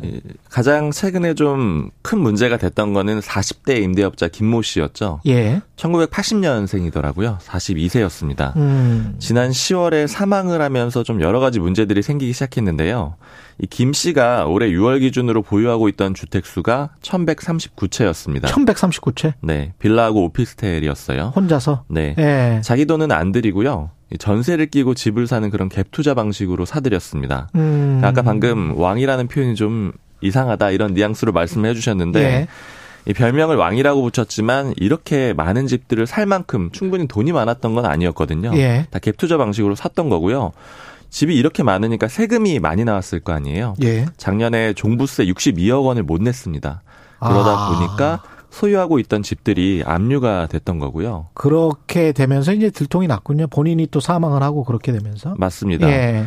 압류가 되면은 이제 경매에 들어가더라도 세금이 항상 1순위잖아요. 그렇죠. 세금을 먼저 나라에 먼저 주는 돈부터 먼저니까요. 예. 그래서 경매 처리하고 나면은 이제 일부 세입자들은 피해를 볼 수밖에 없는 그런 상황이 됐습니다. 1139채 80년생 빌라왕 김씨 이 사람은 어떤 사람입니까? 한국일보가 심층 취재를 한 내용이 있거든요. 예. 좀 종합을 해보니까요. 일단 어릴 때 부모님한테 이제 건물 한 채를 받았다 그래요 고향에서. 근데 음. 이거를 뭐 어떤 연유인지 모르지만 사채를 쓰고 이래서 1년 만에 이 건물을 날렸다고 합니다. 예. 그리고 나서 이제 돈을 벌기 위해서 상경을 했고요. 서울에서는 부동산 중개 보조원으로 한 10년 정도 일을 했다라 그래요. 그랬군요. 근데 중개업소에서 일을 했다. 네. 근데 뭐 뚜렷하게 성공을 했던 건 아니고요. 음. 그런데 2019년에 부동산 붐이었잖아요. 부동산 가격이 쭉 오르던 2019년. 그런 시기였는데 네. 그때 바지 집주인으로 이용을 당하게 돼요. 아 본인이? 네. 원래 네. 보통은 리베이트를 한 300만 원 정도 채당 주는데 아. 그것도 못 받고 그냥 이용을 당했는데 근데 오히려 이 경험이 빌라왕이 되는 계기가 됐다 이렇게 분석을 하고 있는데 아 나도 한번 해보자. 네. 왜냐면은 네. 사실은 이제 집값을 높게 전세금을 높게 책정해 가지고 부담 못하는 사람한테 넘겨주는 그런 방식인데 음. 실제로 집값이 또 많이 올라 버렸잖아요. 그렇죠. 그러니까 명의를 받았으니까 뭐 수억을 벌게 된 거예요. 아 그리고 그 다음에 아 재미를 봤구나. 그렇죠. 네. 명의를 빌려주면서 리베이트도 받고 음. 집값도 오르고 요런 재미를 알게 된 거죠. 음. 그렇게 하면서 갑자기 2년 사이에 1139채를 사들이게 됩니다. 그러니까 2019년에 거의 이제 꼭지로 치닫고 있을 그 즈음부터 시작을 한 거네요. 그렇죠. 예. 빌라 뭐, 매입을 갭 투자를. 네. 그 당분 그 당시에 좀 돈을 많이 벌었다라 그래요. 주변 사람들 증언으로는요. 예. 온몸에 뭐 명품으로 치장을 했고 그다음에 고급 수입차 뭐 렌트해서 타고 다녔고 예. 그 사망하는 과정에는 근데 좀 여러 가지 의혹이 있습니다. 왜냐면 돈을 많이 벌었는데 마지막 2개월은 모텔에서 지냈고요. 또 사망하기 5일 전에 본가를 방문했다라고 하니까 뭔가 좀 뭐좀 뭐 몸이 안 좋았던가 뭐 이런 게좀 음. 추정이 되고 질병으로 사망한 걸로 알려져 있거든요. 차에 뭐 약봉지를 수북하게 싣고 다녔다 이렇게 돼 있는데 이런 것들은 아마 좀 추가적인 수사가 필요해 보이는데 다만 그냥 일반 변사로 일단 처리가 돼 있습니다. 그렇군요. 1139채를 전국에서 사들였을 텐데 네. 주로 어떤 어 빌라를 샀습니까? 주로 쓰는 방식이 신축 빌라를 사는 그런 방식이었고 수도권이었어요. 신축 빌라. 이 어떤 방식이냐면은 좀 간단하게 말씀을 드리면은 건축주하고 분양팀의 그런 수요도 같이 노린 그러니까 사실은 일종의 그 같이 사기를 치는 그런 방식인 건데 아 처음에 그러니까 신축 빌라를 할 때 분양을 하죠 그 앞에서 그렇죠 네. 분양을 하는데 그때 일단은 분양팀하고 건축주가 좀 부풀린 시세로 전세를 주는 거예요. 분양 대행사와 건축주가 그렇죠. 예. 전세를 좀 비싼 값에 주고 음. 그런 다, 그때는 근데 보면은 뭐 등기부등본을 떼본다거나 아니면 이제 상환 능력을 본다거나 했을 때 괜찮았을 거 아니에요 건축주가 있으니까. 네. 그다음에 세입자한테 주고 나서 그 다음에 집주인 특히 이제 능력이 없는 반환할 음. 수 있는 능력이 없는 그런 가짜 바지 집주인한테 명의를 넘겨주는 겁니다. 아. 그러면 이제 이 사람이 300만 원 정도 리베이트도 받고 이렇게 되는 거죠. 그렇죠. 명의를 넘겨주니까. 자기가 당했던 그 방식 그대로 썼네. 그렇죠. 그런데 네. 이제 나중에 보면은 음. 뭐 계약이 만료된 시점에는 난 돈이 없어. 나 이, 나는 바지 바지 사장은 아무것도 없으니까. 그렇죠. 네. 빌라를 사라 이렇게 나오는 거예요. 음. 그러면서 이제 문제가 생기는 거고요. 특히 이제 김 씨 같은 경우에는. 근데 그때는 이미 가격이 많이 떨어졌거나 이미 고평가된 신축 빌라기 때문에 그거는 뭐 사도 손해인 그렇죠. 임차인 입장에서는 그렇게 되는 거네. 맞습니다. 그 예. 방식을 쓴 겁니다. 나쁜 사람들이네. 사기라고 보는 게 맞는 거죠. 예. 그 신축 빌라를 할 때 이제 분양 대행사 하는 그 업자랑 또 짰을 것이고. 그렇죠. 예, 주변 시세가 뭐 4억인데 한 5억쯤으로 하자. 신축 빌라니까. 음. 뭐 이러면서 이제 광고 홍보도 적극적으로 하고 뭐 이랬을 거예요 분명히. 그렇죠. 전세입자 네. 세입자들 같은 경우에는 좀 신축이고 음. 그리고 전세는 돌려받을 수 있다라고 생각을 하잖아요. 그렇죠. 그러니까 조금 더 주고 들어갈 수도 있는 거죠. 그런데 그런 아. 점을 좀 노린 겁니다. 그리고 그 기존의 구 모델 그 구축 같은 거를 헐고 새로 지었던 시행 시행 업체 또는 시행사 또는 건축주 네. 이 사람들은 그냥 그 높은 가격에 먹고 그냥 나와버리는 그런 상황이 되는 거네요. 그들은 손해가 전혀 없는 그들은 거죠. 손해가 전혀 없고. 네. 임차인만 손해를 보는 그런 거네. 야, 맞습니다. 이건 뭐 그러면 전세 보험 근데 전세 보험을 들 들지 않으면 어떻게 구제 받을 수 있는 방법은 없죠. 그렇죠. 근데 이제 네. 다만 뭐 경매 처리를 해가지고 받을 수는 있습니다. 경매 처리를 해서 네. 몇 분이라도 그몇 이제 다 못 받겠죠. 다 못 받는다. 근데 네. 이제 다만 경매 처리를 또 하려고 하면은 이게 세금 먼저 처리를 해줘야 되거든요. 세금 먼저 처리를 하고. 근데 이 세금이 처리가 좀 안 되고 있다 그래요. 지금 피해자들 사례를 보면은 그러니까 왜냐면 어. 혼자서 다 낼 수가 없는 거죠. 그 세금을. 그렇죠. 그러니까 세금을 내는 것도 좀 부담이고 그래서 좀 묶어서 내야 되느냐 뭐 여러 가지 좀 구제 방식을 찾고 있는 그런 상황입니다. 그리고 임차인들 입장에서는 아마 사기 당한 집에 살고 싶지를 않을 걸요. 그렇죠. 예, 사기당해서 고평 이미 뭐 많이 고평가된 빌라인데 거기에 또 웃돈을 주고 경매를 해서 거기에서 자기가 억지로 아, 보, 살아야 되는 거 그렇죠. 아니에요? 본인이 사는 게 아니고 네. 팔아가지고 그 돈을 받는 그런 방식이 일반적인 거죠. 팔아서 네. 입찰에 참여하는 건 아니고 경매 그렇죠. 입찰에 자기가 사는 건 아니고 자기가 사는 이미 압류가 돼 있으니까 이걸 아, 이제 경매를 넘긴 다음에 거기서 일정 금액 나올 거 아니에요. 그 네. 세금 떼고 그 다음에 남는 금액을 좀 나눠서 받을 수 있는 그런 수준이라서 피해는 좀 불가피해 보이죠. 전세 보험에 가입을 잘 못했습니까? 임차인들이 어땠습니까? 보니까 전세 보험에 가입한 사람들이 한 200명 정도 정도로 좀 추정이 됩니다. 1,100채 중에서 그렇죠. 예. 그러니까 요 사람들은 그래도 구제를 받을 수는 있는 그런 상황이고, 그러니까 사실은 가입 안 한 사람들이 훨씬 많다라고 볼 수가 있는 거고요. 훨씬 많네요. 70%네. 네, 예. 그렇죠. 그리고 가입한 사람들도 지금 굉장히 어려움을 겪고 있는 게, 예. 이 김 씨가 사망을 했잖아요. 예. 근데 이제 공사로부터 돈을 받으려고 하면은 일단은 계약 해지를 통보를 해야 된다라 그래요. 근데 그렇겠지. 해지 통보를 할 대상자가 지금 없는 그런 상황인 거예요. 그러네요. 김 씨의 가족들도 이거 좀 인계 받으려고 하지는 않고 있는 상황이거든요. 다 빚덩어리니까. 그렇죠. 전혀 네. 뭐 관련은 짓지 않으려고 하는 거죠. 그러다 보니까 요 문제부터 좀 처리해야 되는데 이거를 못 하니까 지금 다른 절차를 못 받고 있어가지고 음. 돈도 못 받고 뭐 이사도 못 가고 이러고 있는 상황인데 다만 그래도 보험에 가입하신 분들은 뭐 향후에 구제는 나중에라도 받을 네. 수가 있을 겁니다. 허그에서 네. 그렇죠. 이거는 뭐 정리금융공사나 이쪽으로 넘어가 가지고 그쪽에서 처리를 해주려면 한참 시간 걸릴 것 같은데. 그렇죠. 예. 그래서 고통을 좀 겪고 있습니다. 예. 피해 금액은 어느 정도로 추정됩니까? 지금 보험에 가입한 사람들의 피해 금액은 대략 나오는데 한 300억 원 정도로 추정이 되고요. 예. 그리고 나머지는 지금 정확하게 피해 액수가 나오진 않는데 평균 보증금이 한 2억 원 정도 수준이라 그래요. 빌라하고 음. 오피스텔이요. 그래서 이제 한 1100채 정도라고 말씀드렸잖아요. 그러니까 한 뭐 2천억 원 가까이. 근데 물론 이제 이게 전체 피해 금액은 아니지만 일단 그렇게 예. 추정을 하고 있습니다. 유사 사건도 지금 많죠, 사실은. 뭐 굉장히 많이 있는데 국토교통부가 아, 오랜 기간도 아니에요. 지난 9월 말부터 11월까지 조사를 해봤더니 687건의 그 사례가 있었고요. 자기가 예. 피해를 당한 것 같다 이런 사례가 있었고 그 중에서 이건 사기 같다 이렇게 판단을 한 게 106건이었습니다. 어. 이건 경찰청에 수사 의뢰를 했고요. 이 106건 불, 분석을 좀 해보니까 음. 방금 소개해드렸던 이 김씨 사례, 빌라왕 김씨 사례가 이 중에 16건이었고요. 알겠습니다. 네. 여기까지 듣겠습니다. 예, 경향신문 박순봉 기자였습니다. 고맙습니다. 감사합니다. 예.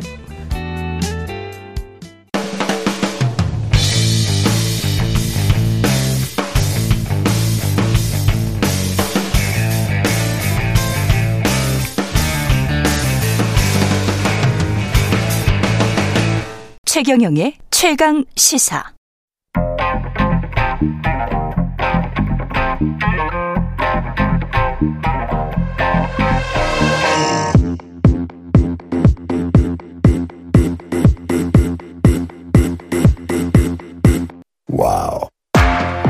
네, 최근의 최강 시사 미소 토론 시간입니다. 정미경 전 국민의힘 최고위원 오셨고요. 안녕하십니까? 네, 안녕하세요. 예, 이소영 더불어민주당 의원 오셨습니다. 안녕하세요. 안녕하세요. 예.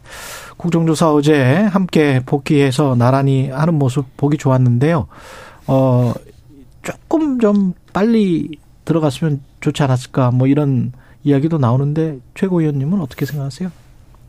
아니 그러니까 네. 국정조사를 네. 다 합의해서 이제 지난번에 어렵게 이제 하기로, 하기로 했는데 네. 갑자기 그 합의에 없는 네. 이상민 장관 뭐 해임해라 탄핵하겠다 막 네. 이러면서 갑자기 민주당이 나오니까 음. 사실은 그럼 국정조사를 또 이제 그 정치에 이용하려고 하는 거 아니냐 음. 이러면서 국정조사 안 하자는 거지 이게 이렇게 이제 국민의힘은 생각할 수밖에 없잖아요. 그래서 뭐 못했던 거죠. 근데 이제 다행히 또 예, 국정조사를 또 이제 하게 됐으니까. 바꾸게 된 계기는 아무래도 유족들 만난 기자, 기자간담회 그걸까요? 저는 여당이니까 어차피 뭐 할 수밖에 없을 거예요. 아. 예. 할 수밖에 없었을 것이다. 예. 음. 뭐 민주당이 저렇게 나와도 음. 민주당은 늘 그러니까 그냥 국민들께서 그것만 알아만 주시면 국민의힘은 결과적으로 또 국정조사를 여당이니까 또 받을 수밖에 없는 그런 네. 상황이겠죠. 예. 그러니까 저는 이거를 맨날 정치적으로 맨날 이런 참사를 이용하고 네. 이용하는 듯한 그런 것조차 하지 말아야 된다. 저는 그렇게 생각을 해요. 음. 그렇기 때문에 뭐 국민의힘과 잘 여당이 하고 야당이 이번에는 음. 제대로 좀 국민들 앞에 실망 안 시켰으면 좋겠습니다. 이소영 의원님.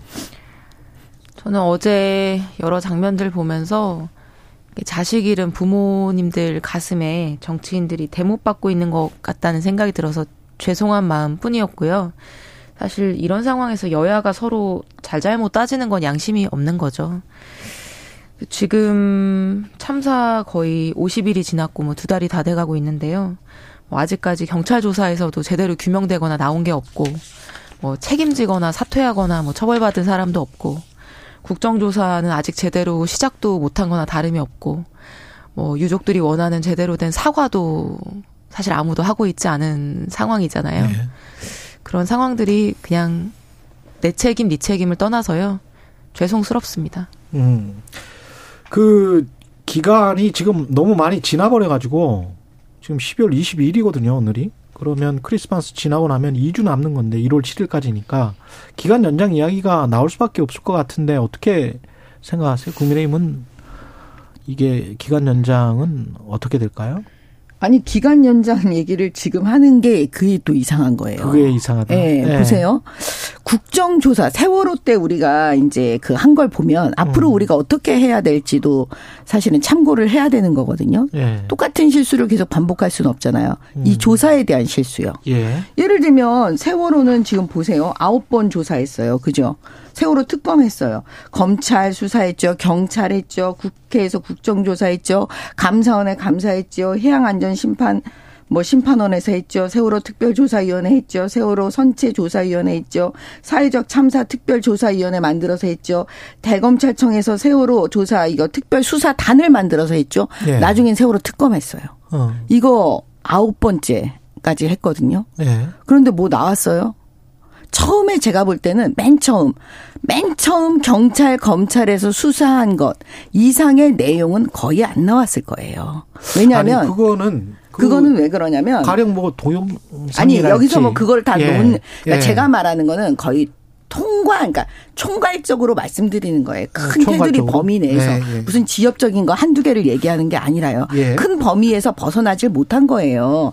그러면 가장 전문가는 누구냐면 맨 처음에 현장 조사한 사람들일 거예요. 예. 네. 그 사람들보다 더한 전문가는 없어요. 지금 예를 들어서 뭐 국회의원들이 현장 조사 간다 어쩌고 그러는데 사실 맨 처음에 거기에 가서 현장 조사했던 사람보다 더 잘할 수가 없어요. 국회의원들이 전문가들도 아니고 그다음에 이미 현장은 다 치워져 있는 상태고 그러면 저는 이번에 국정조사는 국회의원들이 뭐를 해야 되냐면 처음에 이제 그 현장 조사한 게 사진이 다 찍혀 있을 거고요. CCTV가 다 있을 거고요. 현장에 있었던 사람들의 증언이 또 있을 거예요. 그러니까 그런 거를 자세히 살펴서 그걸 바탕으로 해서 진짜 이 그 수사단에서 그 밝혀내지 못한 것이 무엇이 있는지 한번 보고 절차적으로 이 사건에서 우리가 그 법률적으로 미흡한 게 무엇인지 그러면 앞으로 어떤 법률을 만들어내야 되는지 뭐 이런 걸 보면서 좀 생산적인 국정조사를 해야지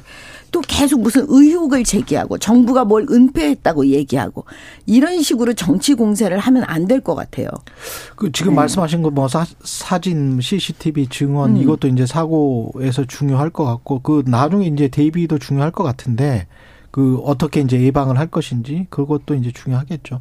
근데 그 좀 안 알려진 부분들 중에서 좀 우혹이 가는 것들이 사전에 한 3일 전에 그렇게 인파가 몰릴 거라는 서류가 어딘가로 보고가 됐었고 그런 것들은 왜 그냥 무시됐었는지 하고 6시부터 계속 전화가 왔었는데 그때 그 당일에도 왜 뭔가 기동대든 뭐 경찰이든 제대로 대응을 안 했을까 누가 어떻게 그걸 받고 어떻게 지시를 했을까 그거는 되게 궁금하긴 하거든요. 사실 방금 이제 세월호 때 많은 조사가 있었는데 아무것도 음. 뭐 밝혀지지 못한 거 아니냐 이런 말씀을 주셨는데 예. 세월호 때 여러 번의 조사를 하고도 충분한 성과와 결과를 못 내서 유가족분들이나 국민들의 의심과 의혹과 분노와 이런 것들이 제대로 해소되지 못한 것 자체가 불행인 것이죠. 그때 그렇게 여러 번 했는데 성과가 안 났기 때문에 이번에도 제대로 하지 말아야 된다? 그렇게는 얘기할 수 없는 거고요. 국정조사 당연히 연장해야죠. 그렇게 어렵게 합의를 했고 하지 않을 수 없어서 시작을 하게 된 거고 45일 하겠다고 했는데 지금 18일 남은 상태에서 시작했잖아요. 음. 18일 동안 뭘 할 수 있습니까? 지금 상황 들어보니까 국회에서 요구하는 자료에 대해서도 뭐 너무 부실하게 자료가 와서 추가 보완 요구를 할 수밖에 없는 상황이라고 들었는데요. 이거 뭐 예산안 핑계로 질질 뭐 20일 넘게 끌다가 17일 하고 말자고 하는 거는 진짜 그렇게 한다고 하면은 유족들 입장에서 우리 가지고 노는 거냐 이렇게 생각하지 않을 수밖에 없다고 생각하고요. 음. 그리고 정치인들이 양심 없는 겁니다. 당연히 충실한 조사를 해야 되고요. 지금 처음에 뭐라고 했습니까? 정부가 경찰 수사에서 다 밝혀질 거니까 국정조사 같은 거 필요 없다. 기다려라 그랬잖아요. 지금 50일 넘는 기간 동안 경찰 조사에서 뭐가 나왔나요? 제대로 방금 말씀 앵커님 말씀하신 것들 아직 아무것도 규명되지 않았거든요. 현장에 아무도 없었기 때문에 생긴 참사인데 현장 담당자 몇 명 증언 받고 현장 CCTV만 보면 뭐가 규명이 됩니까? 현장에 없었던 사람들 왜 없었는지 사실 그게 우리의 질문이 돼야 되는 것이잖아요. 그 질문을 지금 막 시작했고 그 질문에 대한 답이 제대로 이루어질 때까지 국정조사가 충분히 이루어져야 되겠죠. 그래야 세월호 때와 같은 그런 불행, 그런 후속 상황들이 다시 재발되지 않을 거라고 음. 생각합니다. 문재인 정권 때 그 이제 임명 받아갖고 수사했던 대검의 세월호 특수 단장이 뭐라고 했냐면요. 나중에 다 결과 발표할 때 네. 유족들께서 실망하시겠지만 억지로 사건을 만들 수는 없다 이렇게 얘기를 했어요. 그러니까는 이제 그 한계를 느끼는 거죠 사람들이. 예. 그러니까 제가 볼 때는 이 국정조사도 지금 2주 그러면 2주 동안 열심히 해야 돼요 국회의원들이 밤을 새서라도. 음. 왜냐하면 집중적으로 하는 게 필요한 거거든요. 그다음에 지금 뭐 민생 민생 그러잖아요 의원들이. 그러면 여러 가지 나라의 그 경제적인 거 어려운 점 이런 걸 다 생각한다면 음. 사실은 그 유족들을 위해서라도 집중적으로 2주 동안 밤을 잠을 자지 않더라도 이건 해야 되는 거예요. 예. 서류를 열심히 봐야죠. 그다음에 수사권도 없는 국회의원들이 지금 수사권을 가지고 수사한 사람들보다 더 잘할 수는 없어요. 음. 다만 그 수사한 내용을 가지고 제가 말씀드렸잖아요. 음. 무엇이 부족한 건지 따져서 다시 지휘해 줄 수도 있는 거고 국회에서 법을 만들어 줄 수도 있는 거고 여러 가지 있어요. 네. 그거를 2주 동안 저는 충분히 할 수 있다고 보거든요. 아, 네. 그리고 제가 저 정리... 그리고 아까 그 예. 앵커님이 말씀하신 그런 지점은 제가 예. 볼 때는 그 수사 내용에 다 있을 거예요. 있을 거다. 예, 그 예. 정도는 예. 그 정도를 수사를 안 하고 예. 수사를 하지는 않습니다. 알겠습니다. 예. 그 왜냐하면 어제 그 국조 특위 갔을 때 현장에서도 그렇고 그 전에 기자간담회 국민의힘 기자간담회에서도 유족들이 지적하는 것 중에 이거 있잖아요. 앞에 그 왜 신자유 연대인가 그 막 이렇게 하시는 분 있잖아요. 유, 유튜브 하시는 분. 그분들은 어떻게 유족들이 그렇게 상처가 많다는데 국민의힘에서 하지 말라고 할 수는 없을까요? 혹시? 글쎄 그거는 지금 제가 잘 모르는 내용을 물어보셔가지고 네. 어떻게 답변을 할 제가, 수가 없어요. 제가 옆에서 이렇게 보면 네. 이렇게 상처를 치유하는 과정에서 음. 괜히 상처를 덧내는 분들이 있잖아요. 괜히. 아니, 그런 건 다 조심해야죠. 그러니까. 그런 부분은. 뭐 그거는 뭐 너무나 당연한 말씀을 하시는 거기 아니, 그러니까 그런 부분들을, 음. 그런 부분들을 국민의힘에서도 이걸 좀 다독이면서 뭐 이렇게 하지 말라고 엄격하게 그 사람들한테는 이야기를 하고 뭐 이런, 그렇게 하면 이렇게 좀 수그러들지 않을까 그런 생각도 들어서 그런 거에서는 정치력을 발휘할 수 있지 않을까요? 그건 뭐 제가 지금 그 상황을 지금 정확하게 아, 인지하지 못하고 있기 예. 때문에 말씀을 뭐라고 드리기가 좀. 그 신자유 연대라고 하는 분들이 예. 지금 분양소 앞에서 자식 이름 부모님들한테 폭언을 쏟아내고 있는 거잖아요. 그렇죠. 네. 당신들이 자식 간수 못해서 어, 이런 사고 벌어졌는데 누구 탓하냐 뭐 이런 거고. 음. 그뭐 김미나 창원 시의원이라고 하는 그분 뭐 말도 시체파리 족속들이라고 했나요? 유족들에 대해서 이게 사회적으로 용인될 수 있는 행위입니까? 말입니까? 이거 뭐 사람이냐 아니냐 뭐 이런 얘기까지는 제가 하지 않겠지만 이거는 조심해야 되는 문제도 아니고요. 다독여야 되는 문제도 아니고요. 범죄고요. 음. 사회적으로 용납될 수 없는 일입니다.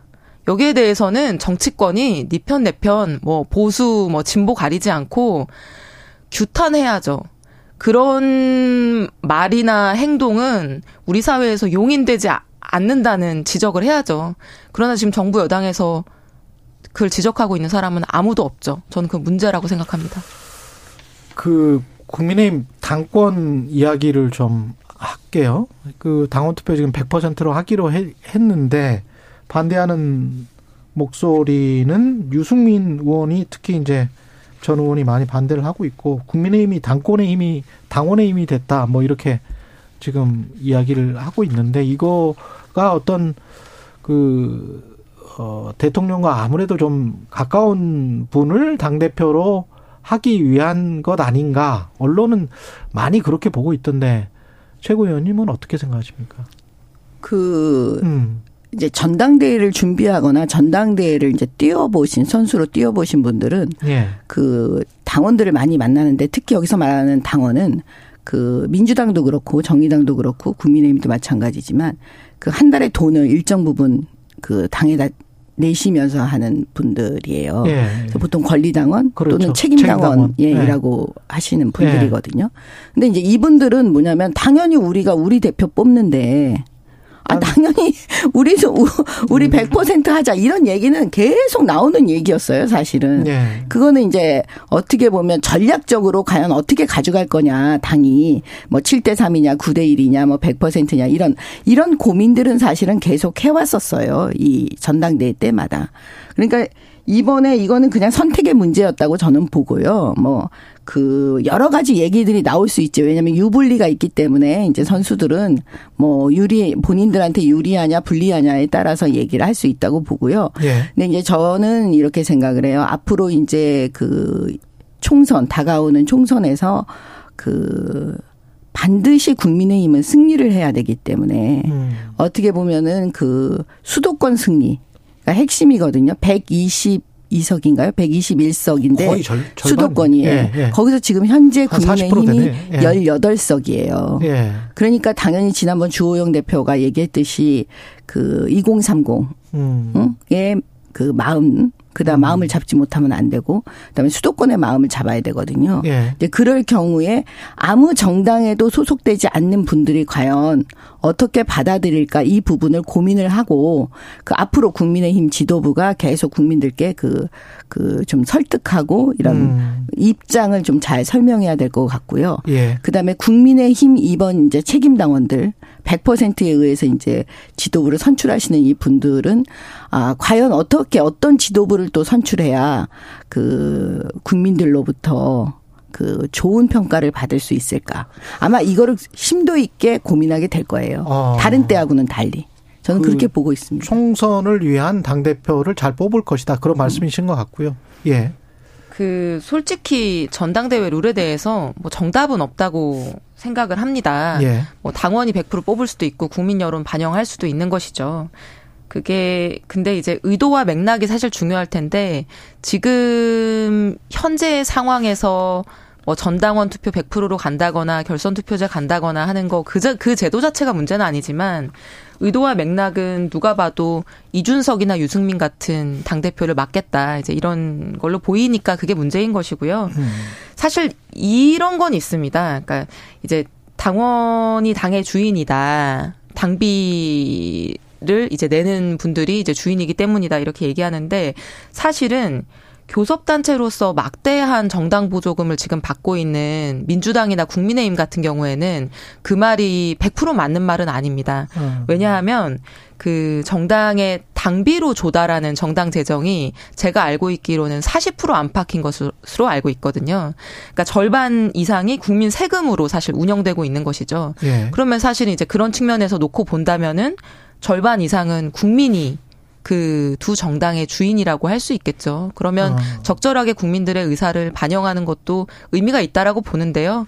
뭐 각각의 정당에서 사실 전략적 판단을 할 문제이기도 합니다. 예. 굳이 100%로 가면은 막지 않겠다. 뭐 민주당 그런 생각인 것 같은데 지금 이준석이나 유승민 카드가 그 사실은 여론조사나 뭐 이런 것들을 보면은 중도 확장에는 분명히 효과가 있을 것 같기는 한데 어떻게 생각을 하세요?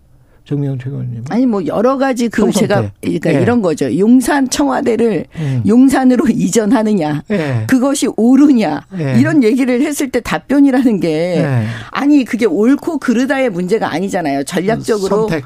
그렇죠. 이거 아. 선택하고 결단하고 국민들을 설득하고 음. 이런 과정들이 필요하기 때문에 이것도 음. 그 민주당도요 애매모호하게 말할 수밖에 없다니까요 이 부분에 대해서 아, 왜 그러냐면 네. 민주당도 전당대회를 해서 당원들을 만나잖아요 책임 당원들 네. 그럼 왜 100%안 하냐라고 민주당원들도 얘기를 해요 그러니까 사실은 지금 민주당의 입장을 이걸 물어보면 민주당도 여기서 그 아주 그렇겠네. 이게 옳다 아니면 이게 뭐 잘못됐다, 틀리다 이렇게 말하기가 되게 어려운 지점이라니까요. 민주당은 지난 8월 전당대회 때 네. 그런 논쟁 끝에 음. 국민 여론조사 비율을 많이 높였죠. 네. 네. 기존보다 25%로 높였었죠. 지금 75대 25 이렇게 돼 있습니까? 네. 네, 근데 이제 75는 그 중에 뭐 권리당원도 있고 대의원도 있고 일반 당원도 있고 섞여 있는 거고요. 음. 이제 국민 여론조사 25%로 높였었고, 근데 사실 저도 정답은 없다고 생각을 합니다. 예. 그리고 이것만 묻고 민주당 이야기를 좀 했으면 좋겠는데 최고위원님 생각에 요즘 장재원 의원이 이제 얼굴 표정이 굉장히 밝아요. 지금 이렇게 계속 지금 나오고 있는 거 보면, 예? 뭐 김장년대 이야기도 나오고 김기현 의원 얼굴도 굉장히 밝거든요. 누가 됩니까? 그걸 어떻게 알아요? 저 제가 묻고 싶어요. 누 누가 되는 거죠? 확실치가 않아요? 지금 네, 지금으로서는 지금 제가 볼 때는 아, 며느리도 모르는 며느리도 모른다. 지금 상황은 네. 그 민주당 이야기를 좀 해야 되는데 민주당은 박지원 전 국정원장 복당 앞두고 나 앞두고 정청래 최고위원이 좀 반대를 많이 했었거든요. 그런 것들은 어떤 맥락으로 봐야 될까요? 저도 이제 기사에서 음. 봤는데요. 네. 그러니까 사실 박지원 원장님 복당에 대해서 당내에서 대단한 논쟁이나 이런 토론은 없었습니다. 아, 그래요? 그러니까 뭐, 왜냐면은 대부분의 이제 예전 탈당 인사분들이 예. 이미 복당을 하셨어요. 아, 그잖아요. 국민의당으로 나가셨던 분들이 음. 예컨대 뭐 정동영 뭐 전뭐 뭐 대표님이랄지 뭐 정대철 뭐 전 대표님이랄지 이런 분들이 이미 뭐 수백 분이 다 복당을 하신 상황이어서 박지원 원장님이 복당하고 안 하고가 대단한 이제 이슈는 사실 당내에서 아니고요. 예. 근데 다만 이제 한두 분 정도가 강하게 반대했다고 저도 기사에서 봤는데 예. 그런 거겠죠. 이제 계속 이제 정당이라고 하는 게 분당을 하기도 하고 뭐뭐 뭐 탈당을 하기도 하고 이제 그런 일들이 종종 일어나는데 음. 그럴 때 그 이후에 다시 복당을 허용하게 되면 다시 또 그런 일들이 빈번하게 발생할 수 있기 때문에 음. 그런 본을 보여야 된다. 뭐 엄격하게 이걸 봐야 된다라고 네. 하는 의견도 있을 수 있고요. 근데 다만 뭐 한두 분의 지금은 뭐 소수 의견이었던 걸로 제가 알고 있습니다. 그 이재명 당대표의 의중이 많이 반영된 거다. 정동영 상임고문도 박지원 전 국정원장도 이재명 당대표에 관해서는 상당히 이제 저 그 옹호하는 목소리, 특히 이제 이른바 사법 리스크와 관련해서는 그런 목소리를 굉장히 많이 내고 있기 때문에 받아들인 것 아닌가?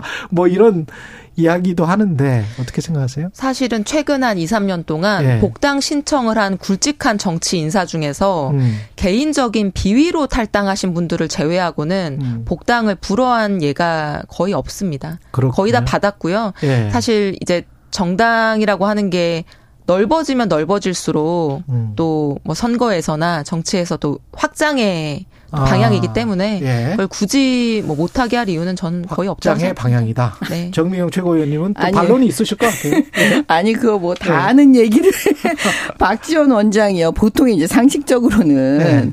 그 보통 이제 국정원장을 하면은요. 음. 그 다음에 이제 정치는 하지 않는다라고 생각을 하잖아요. 음. 근데 이 이분은 의외로 박 국정원장을 다 마치고 나서 네. 언론 활동을 엄청나게 엄청 많이 하고 하셨죠. 계시잖아요. 네, 그것도 이제 이상하죠. 약간은 네. 상식에 맞지 않으니까 음. 아니 국정원장 하신 분이 어떻게 언론에 나와서 저렇게 스피커로서 활동을 아. 하시나.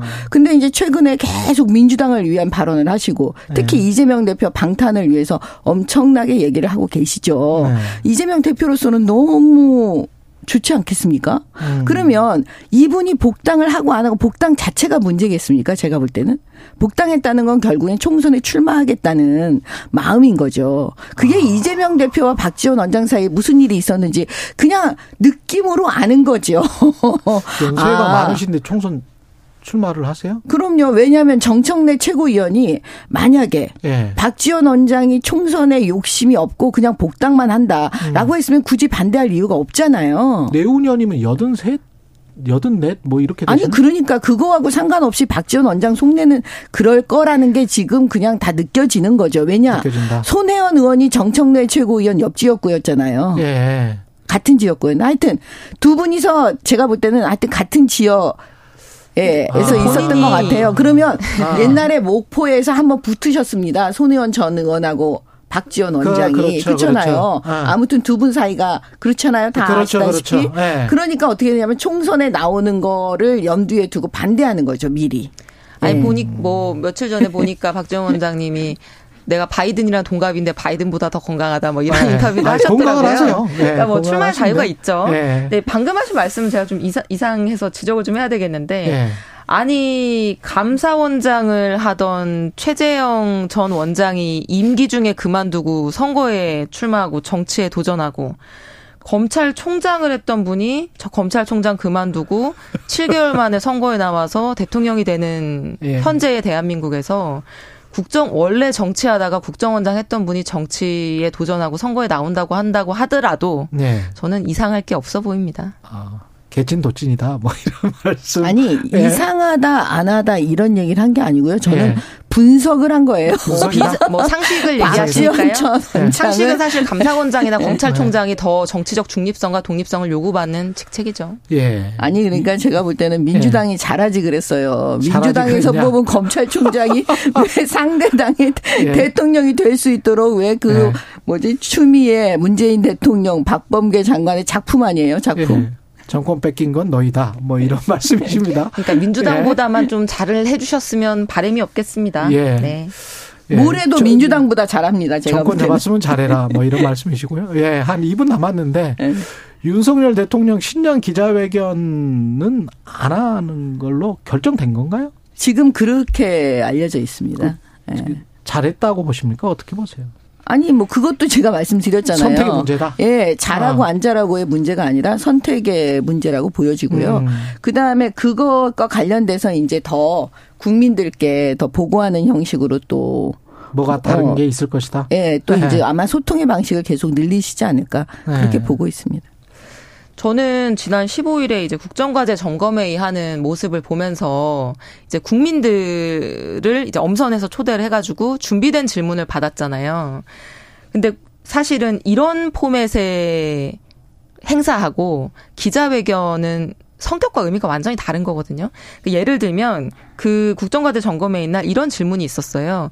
제가 내 집 마련을 하고 싶은데 어떻게 하면 내 집 마련을 할 수 있을까요? 이렇게 어. 질문이 있었고 예. 대통령과 관계부처 장관이 거기에 대해서 아 뭐 이런 제도를 뭐 바꿀 거고 이런 걸 도입할 거고 이런 얘기를 음. 하셨단 말이에요. 그러니까 이제 준비된 정책을 홍보하신 거죠. 예. 근데 만약에 이걸 기자회견에서 기자가 질문했다라고 한다면은 지금 최근 발표된 윤석열 정부의 부동산 정책에서 단기 양도세율을 음. 낮추는 걸 포함해서 다주택 택자 규제를 대거 풀었는데 음. 그럼 2018년, 2020년에 있었던 것과 같은 단타 매매로 인한 갭 투자 증가나 이런 걸 통해서 실수요자들이 피해를 입을 가능성은 없겠습니까? 라고 질문을 했겠죠. 그러면 거기에 음. 대해서 굉장히 어떻게 보면 쟁점이 되는 부분을 답변하지 않을 수 없었을 거 아니겠습니까? 그러니까 예. 국민들과 소통하고 이렇게 홍보성 행사를 하는 것도 필요할 수 있는데요. 음. 기자들에게 아픈 질문을 받고 민감한 부분에 쟁점을 답변하는 기자회견 기회도 반드시 필요한 겁니다. 이거 두 개를 다 해야 저는 소통이라고 보고요. 예. 원하는 것만 보여주고 좋은 질문에만 답변하겠다라고 하는 거는 음. 저는 소통이 아니라고 봅니다. 야당은 뭐 그렇게 공격할 수 있다고 보여지는데요. 예. 그또 국민들하고 소통을 안 하면 또 소통 안 한다고 뭐라 그럴 거예요. 그러니까 음. 제가 볼 때는 이제 국민들께서 거기서 아무리 이제 그 아까 말씀하신 대로 기자처럼 질문을 하지 않으셔도 예. 지금 국민들이 현장에 있는 음. 그 움직이는 분들이기 때문에 예. 어떤 이야기를 했을 때 그거가 무슨 말인지를 아마 대통령과 그 주변에 계신 분들 장관들이 알겠습니다. 다 알아들으실 거예요. 예, 여기까지 예. 예, 정미경 국민의힘 전 최고위원 그리고 이소영 민주당 의원이었습니다. 고맙습니다. 감사합니다. 감사합니다. 잠시 후 9시 10분부터 유튜브에서 최경령의 이슈 오도독 바로 이어집니다. 예, 많은 시청 부탁드립니다.